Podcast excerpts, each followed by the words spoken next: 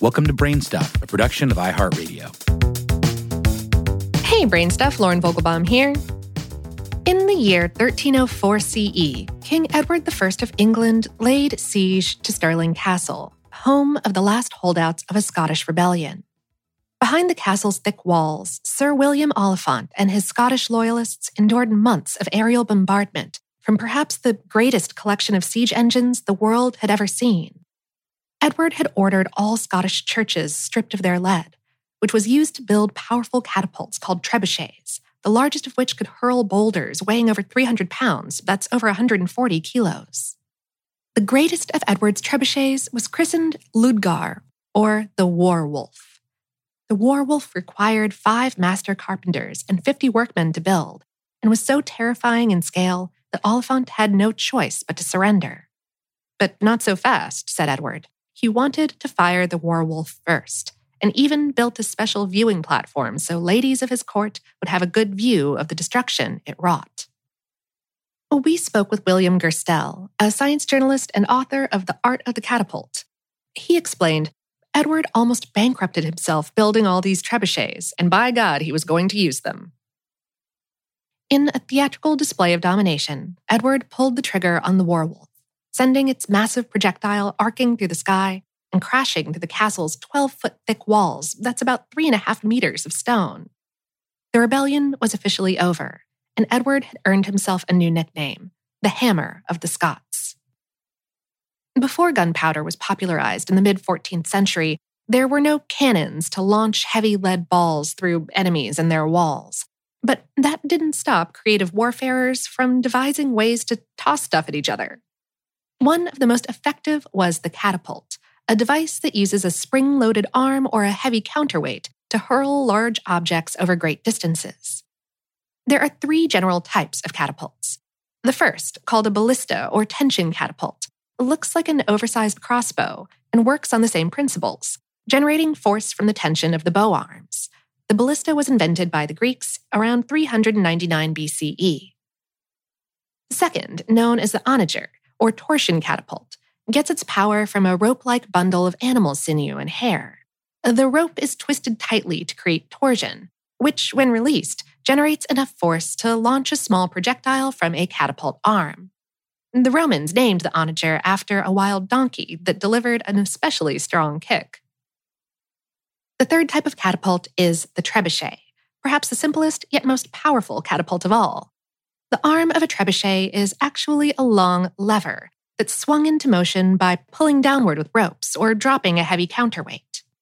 While trebuchet is a French word, the technology is believed to have originated in China in the first couple centuries C E. The very earliest trebuchets, like those first used in China and later in Europe in the early Middle Ages, were people-powered, meaning the lever arm of the catapult was swung by a group of soldiers pulling on a rope.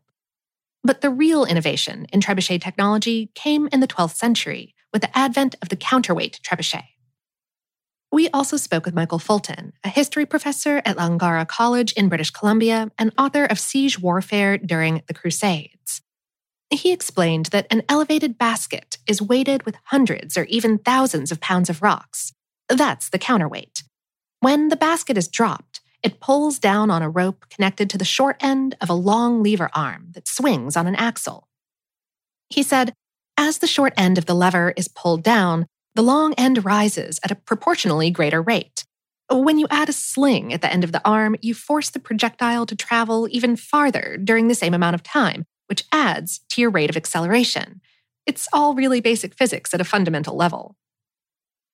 Gerstel has built plenty of trebuchets, including a D I Y design using wood and P V C that he named Little Ludgar after Edward's trebuchet. He said, the longer that lever and the heavier the weight, the farther the projectile goes.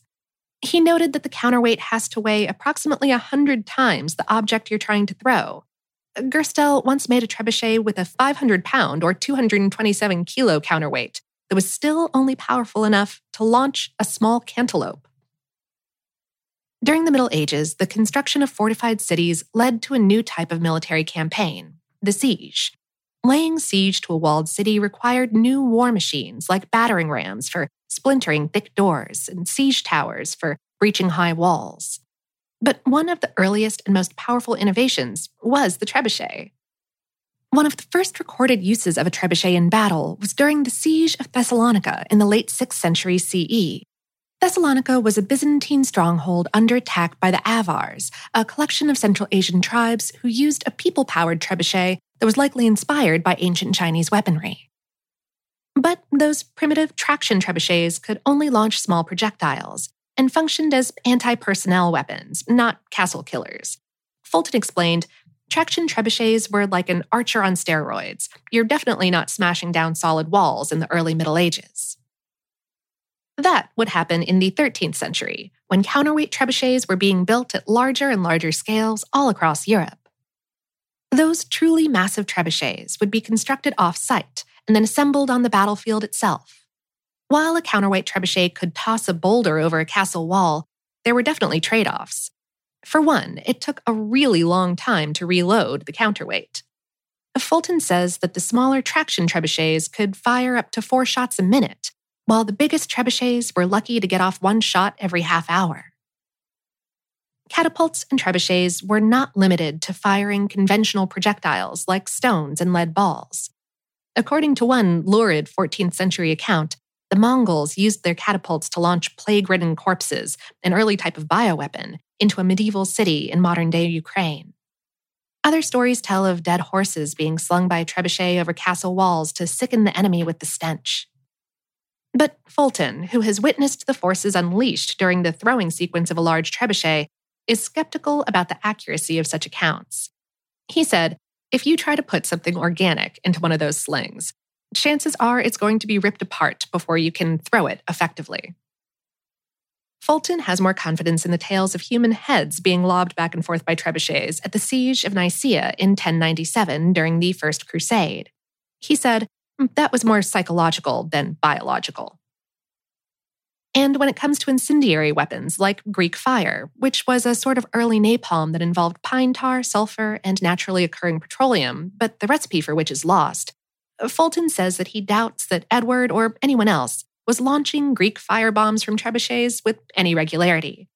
It was more likely that castle defenders would try to fire incendiaries at the trebuchet to burn the weapon to the ground. Though even if Edward's legendary trebuchet only launched rocks, there simply was no siege weapon that was as terrifying to the enemy and as entertaining to the troops. Fulton said, "At a fundamental level, you're not going to build these engines unless they have value, but there is value in that intimidation factor. In general, kings like to have big things they can show off."